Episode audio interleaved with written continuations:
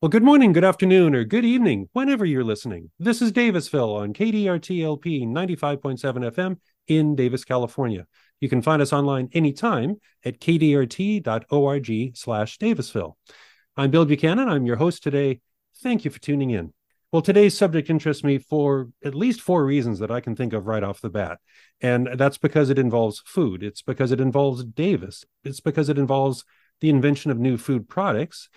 And this could be good news for the environment, depending on how this idea develops. Specifically, we're talking about sweet proteins. This is a sugar alternative that's probably new to most of us. And a company called Oobli, this is a Davis company, that's using these proteins to create sweet teas and chocolates. Now, the name of the company is Oobli. That's also the name of the product. We'll try to keep that straight as we go through this here today.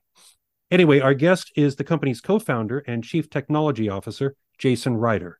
He also teaches at the University of California at Berkeley, where he earned a P H D in chemical engineering. So, Jason, thank you for talking with us today by Zoom. Great to be here, Bill. So, what are sweet proteins and where do they come from?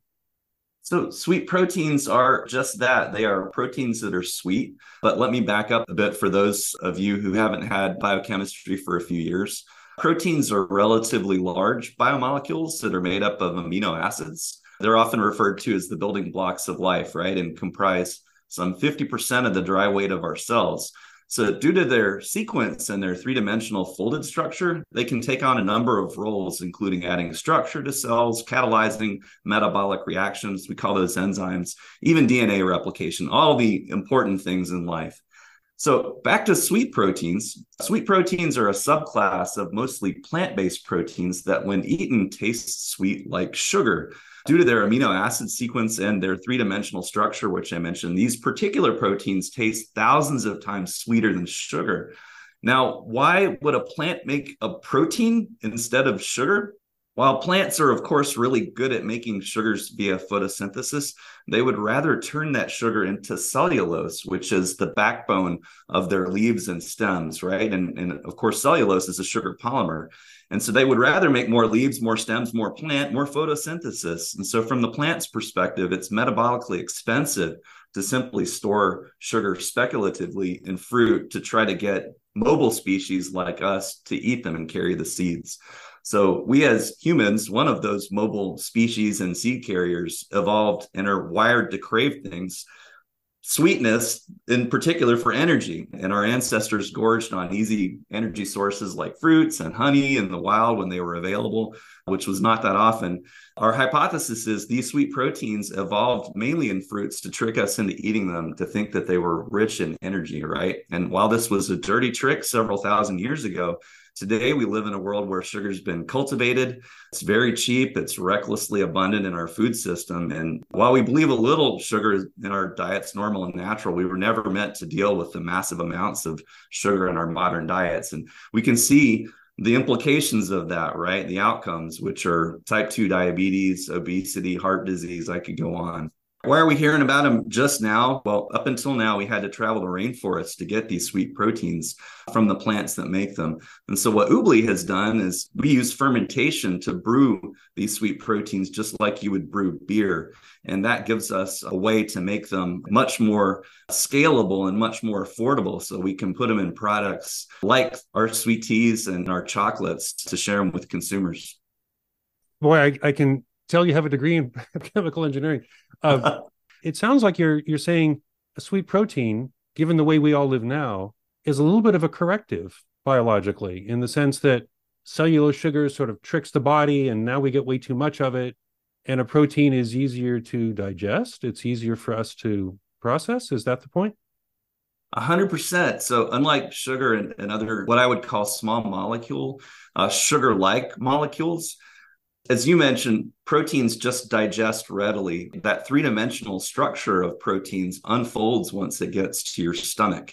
And then it's chopped up into little bits of protein called peptides and eventually amino acids so your body can reuse it. What's different with sugar and small molecules is not only do they give you the sweetness in the mouth, but you also have taste receptors down your G I tract, which tell your body, hey, You've got more simple sugars here. You should make insulin to ferry this into your body. And th- they're mainly there because the majority of the sugar that we got in our early days was from what we call complex carbohydrates, starches, right? We have enzymes to break those down into simple sugars so that we can absorb them in our G I tract. And you need sensors all the way down the tract to tell your body to make that insulin. And so it's not just sugar that triggers that insulin response. It's other things like aspartame, like sucralose, like stevia. Those small molecules look like sugars to those sensors, and they stimulate insulin response. And they do one more thing. You might not know it, Bill, but you're a walking, talking fermenter, as all of your listeners are. We have loads of bacteria and yeast and, and filamentous fungi in our gut, which we call our microbiome. And it helps us digest food. And, and generally, things go really well until it sees something that we're not evolved for, like a large amount of a small molecule that's been used as a sweetener. And the polite way to say it is having too much of those alternative sweeteners, you get tolerability issues as those microbes try to eat it, and they make a lot of gas in the process, which is very uncomfortable. One of the great things about these sweet proteins, not only do they not trigger insulin response in the gut, but they also don't affect your gut microbiome. We think that's a really game-changing effect for sweet proteins and the world of sweetness. So uh, one of the questions I wanted to ask was how this sugar substitute differs from things like stevia, which I understand also comes from a plant.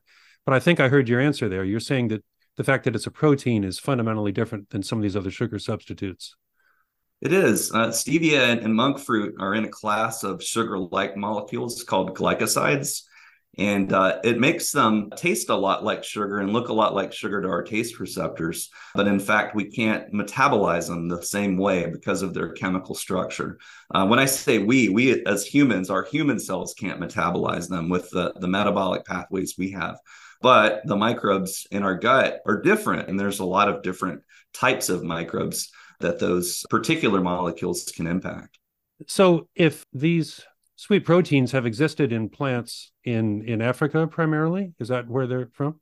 Yeah, or- they're mostly from around the, the equator. The majority are in West Africa, but we're finding them in all kinds of tropical places. Okay, so all over the world.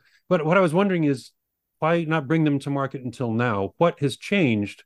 And I, I suspect your answer is involving fermentation, but what has changed? If these have always existed, why didn't we see them thirty, forty, fifty years ago? Uh, there's been a demand for sugar substitutes for as long as there's been sweet food, I think.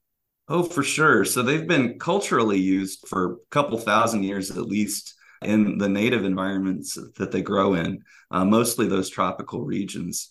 The challenge is that typically the plants that make them, uh, the fruits and berries only have a small amount of the protein. And uh, once you pick the fruits, they start to You know, they produce enzymes, they start to break down, and the shelf life for these fruits, if you're thinking about selling them, is pretty short. And so that makes them exceptionally hard to cultivate because of where they grow. You can't grow them here in Davis. Unfortunately, Davis, as beautiful as it is here, this is not a tropical region. Believe me, we've tried. But uh, what's happened since then is we've, through biotechnology, figured out ways to make a few of the important components that plants make via fermentation. And so that's very much the case at Oobli, is we are able to use our fermentation process to make these different sweet proteins at very large scale. And, and the scale that sugar is at, if you think about beverages, if you think about confectionery, if you, if you think about dairy and bake, there's all kinds of places in your grocery store that sugar plays a role. And uh, it's really important to be able to offer solutions for those that, you know, either are diabetic or just simply want to lower the sugar in their life by getting in all those areas, which means you need to make a lot of it. And so fermentation is one of those technologies that's very well suited for scale. And this is something, this is a fermentation process that didn't used to exist. I mean, a few weeks ago, I had some folks from the U C Davis Cultivated Meat Consortium on this program. And we were talking about the food tech industry in this area and how research out of U C Davis is changing things. I'm getting a sense this is one of the things that has changed in food tech research and product development is you can now scale these things up. You can now recreate them in a way that, you know, couldn't have been done a generation ago. Is that that the idea? For sure. We've had uh, a few really big breakthroughs in the area of biotechnology. In the late seventies, of course, we expressed the first recombinant proteins, uh, which were insulin, just down eighty in, in the Bay Area. And that was the beginning of, of Cetus and Chiron and, of course, Genentech. And uh, since then, we've had Carey Mullis, um, you know, of course, developed P C R. We've had a couple of big breakthroughs in our ability to engineer D N A. Uh, Jennifer Doudna recently won a Nobel Prize at U C Berkeley for, for her work in CRISPR. And so add that to all of our ability to sequence D N A and, and now write it. And it's gotten uh, the techniques that are used uh, to engineer uh, different microbes to make, whether it be medicines to solve health issues, make renewable chemicals and fuels to address climate change, or, or in our case, make specialty proteins to help uh, improve the health of our food. There are all kinds of applications that cumulatively these, these advancements have put us in position to do here in twenty twenty-three, what you couldn't do certainly in, you know, fifty years ago, even twenty years ago. I haven't yet been able to find Oobli products. I know you sell them in Davis in a few locations. The place I've been checking at has been sold out. But the point is, I'm thinking of a chocolate bar, because you've got those on your website, and your cans of sweet tea. And in listening to you, I'm struck by just the tremendous complexity and the research and the development that's going. So what in the end is a chocolate bar or a, a can of tea? And that just strikes me as, I guess, that's the nature of food in this area. We've always been an agricultural area, growing crops and learning how they grow and, and so on. And now there's this whole new element about finding new ways to develop food products. It still leads us to chocolate bars and, and cans of tea in your case. Yeah, so so sugar is, you know, associated with sweetness and, and celebration. And, um, you know, we're very passionate at Oobli uh, about giving folks that unrecognizable sugar reduction sweetness. And uh, you got to go where sugar is. Uh, I'd say forty to fifty percent of all the sugar we consume as a society comes in the form of drinks. And so we wanted to start with a really wonderful drink, and that's our, our sweet iced teas, which, by the way, Bill, you can find in Davis, maybe fifteen different outlets. If you can't find us in the stores, please look us up at oobli dot com. But we have more products on the way. So currently you can get our lemon, peach, and mango yuzu teas. And we have an R D P on the way, or Arnold Palmer, coming in just a couple of weeks, okay, as well as milk chocolates uh, shortly thereafter. So this kind of raises the question of, talk about Oobli, the company, a little bit. It's research and development, and you based it in Davis because of all this food tech research in this area. Is, is that correct? For sure. You can't talk about food science and, and food in general without talking about Davis, California. And that's why we were so passionate to be here. It's also a very welcoming community, both for research, which is half of our company, or, or I'd, I'd say it's it's probably the, the shrinking part of the company as we become more and more of a commercial company with our product launches. We're also a manufacturing company. We're also an operations company. And so we love Davis as a community, starting with our research in food scientists, or in fi- food science and fermentation, but also for all the great people in the Sacramento Valley who are interested in joining us. Uh, we're a little over fifty employees and, and growing, and uh, we look to be here in Davis forever. I heard you saying your R and D part will shrink, I imagine, as the other part grows. I mean, is part of your ambition to become, you know, I don't know, like Hershey's or something eventually, some very big company? Yeah. So our ambition, I may have mentioned this earlier, is I'd, I'd love to bend the global health curve on type two diabetes, obesity, heart disease, all of the metabolic syndromes that come from our addictions to sugar. And uh, notice I say addictions to sugar, not addictions to sweetness. Sweetness is a great and wonderful thing. We just need to, uh, we need better options for it. And so sweet proteins are a much healthier, and, and again, I would call it a game-changing option for that sweetness. Don't take my word for it, though. Taste our products. So where we're going from here is uh, we certainly want to launch a bunch of products that help folks, for those who haven't heard of sweet proteins before. Dip a toe in the water, try them out. If you like them, buy more. And, you know, as we use that as our platform for our sweet proteins to create that conversation with the consumer, broaden that out. And we'd love to partner with other folks. Uh, gosh, even Hershey's, uh, you know, the big uh, food companies that have brands everybody loves, but maybe they'd love a little more if they had less sugar or a healthier sweetness. And so um, we're here to do that. And our manufacturing is not in Davis. We partner with manufacturers in California and beyond to make both the sweet proteins, which are our ingredients, as well as the food products, currently sweet iced teas and our chocolates. We're talking with Jason Ryder. He is a co-founder and chief technology officer of Oobli, which is a company in Davis, research company and product development company, focuses on sweet proteins. This is Davisville on K D R T, and I'm Bill Buchanan. So part of the environmental angle of this is that because sweet proteins are a lot sweeter than sugar, you can produce, not quite sure how to say this, but you can produce a unit of sweetness for a lot less effort uh, than is required to produce an equivalent sweetness unit of sugar. You have to grow sugar and water it and so on. And is the environmental argument that simple, or are there other factors involved here? Like, I don't know if there's energy use required. And, and then in a minute, I want to talk about how this differs from genetic modification, but let's start with the environmental angle. What's the impact of making Oobli the sweetener versus sugar? Sure thing. So I earlier in my career, I spent a lot of time in Brazil, which is one of the world's biggest producers of sucrose, sugar, table sugar from sugarcane. And what I learned in that process uh, by driving through a large portion of Brazil, around sixty-five million acres of the world's arable land is planted with sugarcane, which is a tremendous amount of our agricultural resources to designate for sweetness, just for candy bars and, and sweet drinks. And for us, um, we make these sweet proteins that are between hundreds and thousands of times sweeter than sugar. And with every one percent of sugar, you know, production that we take out for our sweet proteins, that's around six hundred fifty thousand acres of farmland, which, by the way, much of that used to be rainforests, particularly in Brazil, but also in a lot of the other tropical countries that grow sugarcane. And it turns out we need those rainforests for the planet to breathe.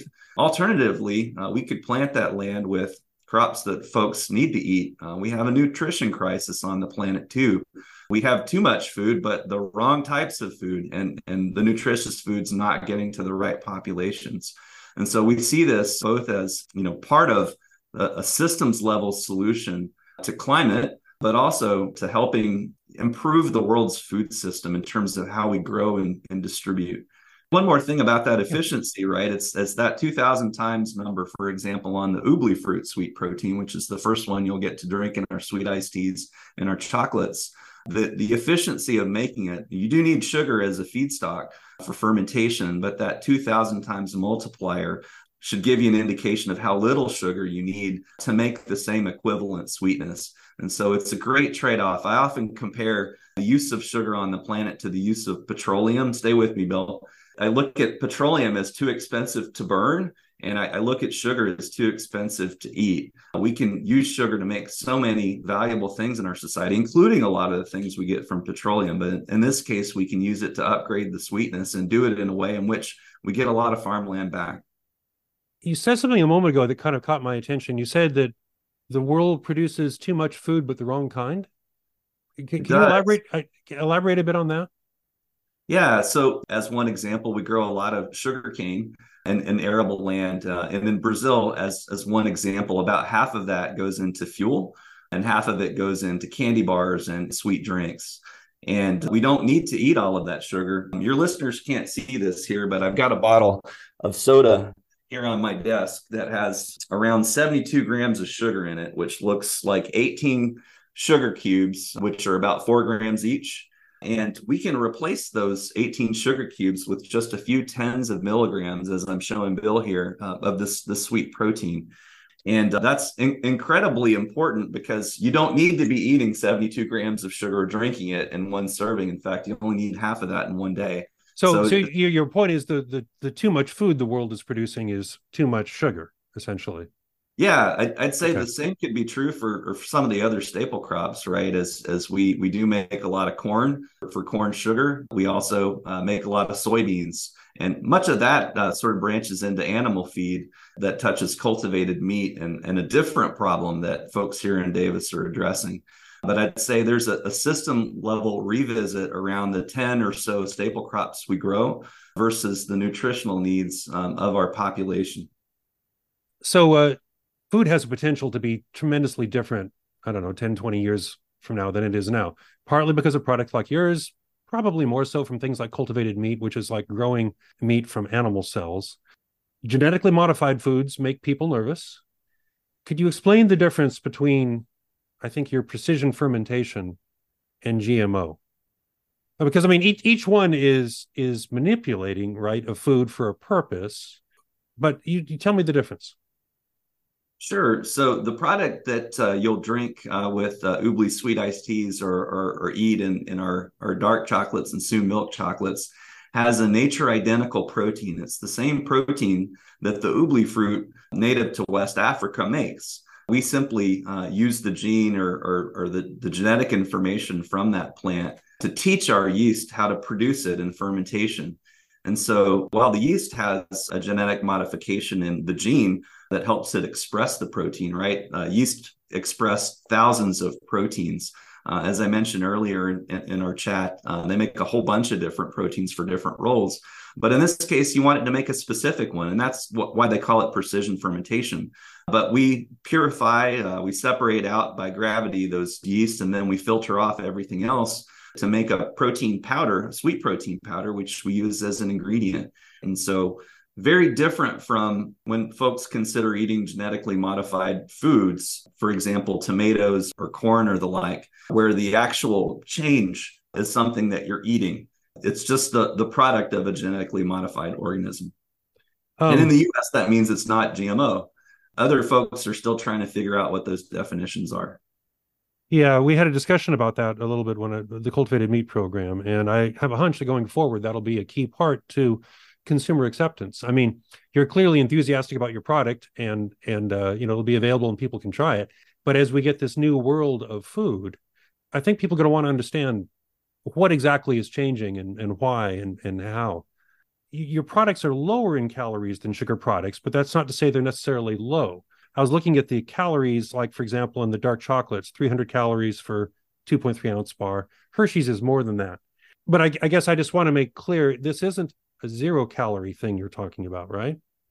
Not zero calorie, and, and there's certainly not zero sugar either. You'll find a couple of grams of sugar in our, our chocolates as well as, as in our teas. I'll start with our teas. It's because we make them with fruit. In the case of our peach, we have real peaches. We have fresh ingredients, and including those real peaches, which contribute a little bit to, uh, certainly to the flavor, uh, but also they come with a little sugar. And uh, our premise is uh, you don't need zero sugar in your life. You have, uh, I'd, I'd say, the, the, the Food and Drug Administration or whoever makes those uh, recommendations give you about thirty to thirty-five grams of sugar per day. You just shouldn't double or triple that. And so we want to help you get the same sweetness from products that you're used to getting it from, but with seventy-five to eighty-five percent reduced sugar, which is what we target in our products. And so those come with a few calories, um, but again, you got to budget for that in your day too. And so um, we we just, you know, want to help folks feel feel good about what they're eating and, and, and keep to their budget by providing them the same sweetness and the same flavor in products they love, but with all, all the excess sugar. And hopefully, as you look at our label, you see all the ingredients you can pronounce and, and generally recognize, including fiber. We do have, as you think about chocolate bars, you may not know that fifty percent of the bulk of a chocolate bar is typically made of sugar, as it, as it is a bulking agent as well as the sweetening agent. And so when you pull fifty percent of that sugar out, as we have done with our sweet proteins, you can give somebody half the chocolate bar for the same price. Generally, nobody likes that. Or you can replace it with better ingredients. And in our case, we've added some chicory root fiber, which is a healthy fiber for, for you to eat. And if I roll back again to earlier in our conversation, when we talked about early man, two thousand years ago, we used to get a lot more fiber. And so as we redevelop, rediscover, reimagine products, we're trying to put back healthy things in there to replace the unhealthy things we're taking out, like fiber. Which regulator oversees your products? Is it uh, U S D A or uh, U S Department of Agriculture or Food and Drug Administration? They regulate yours like a normal food product? They do. Uh, we're, we're regulated under the Food and Drug Administration in the U S, and uh, we also partner with them around the safety of our sweet proteins. Uh, we've followed the gold, if not platinum, standard for introducing new food ingredients, which all of our sweet proteins on our platform are, and that means partnering with the F D A on publishing all of that, uh, all of our safety studies And that process in the U S is called generally recognized as safe, or, or GRAS. And so we're just as excited about consumer safety as the F D A is, and we found them to be great partners on that front. So Jason, you also teach at U C Berkeley. You've worked in the industry a long time.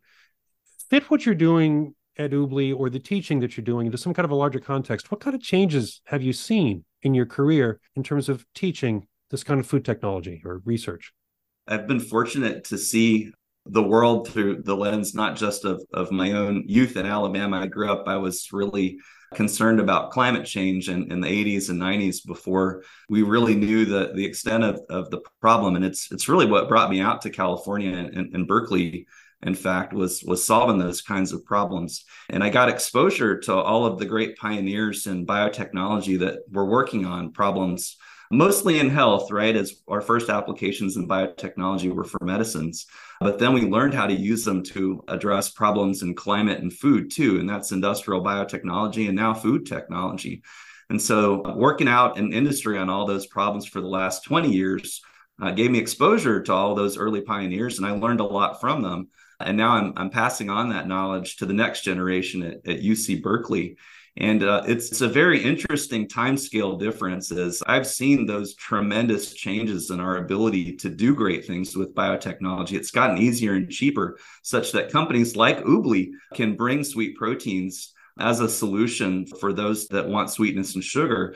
But now I have students who are excited about all of those problems, and, and I, I have the great opportunity to train them now with everything we've learned over the last forty years to go out and do the next forty.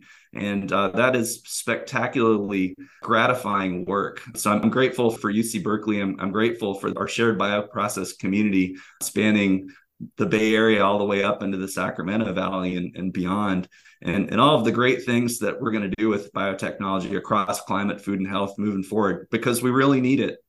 All right. It sounds like you're probably going to keep teaching then, as well as take care of Oobli.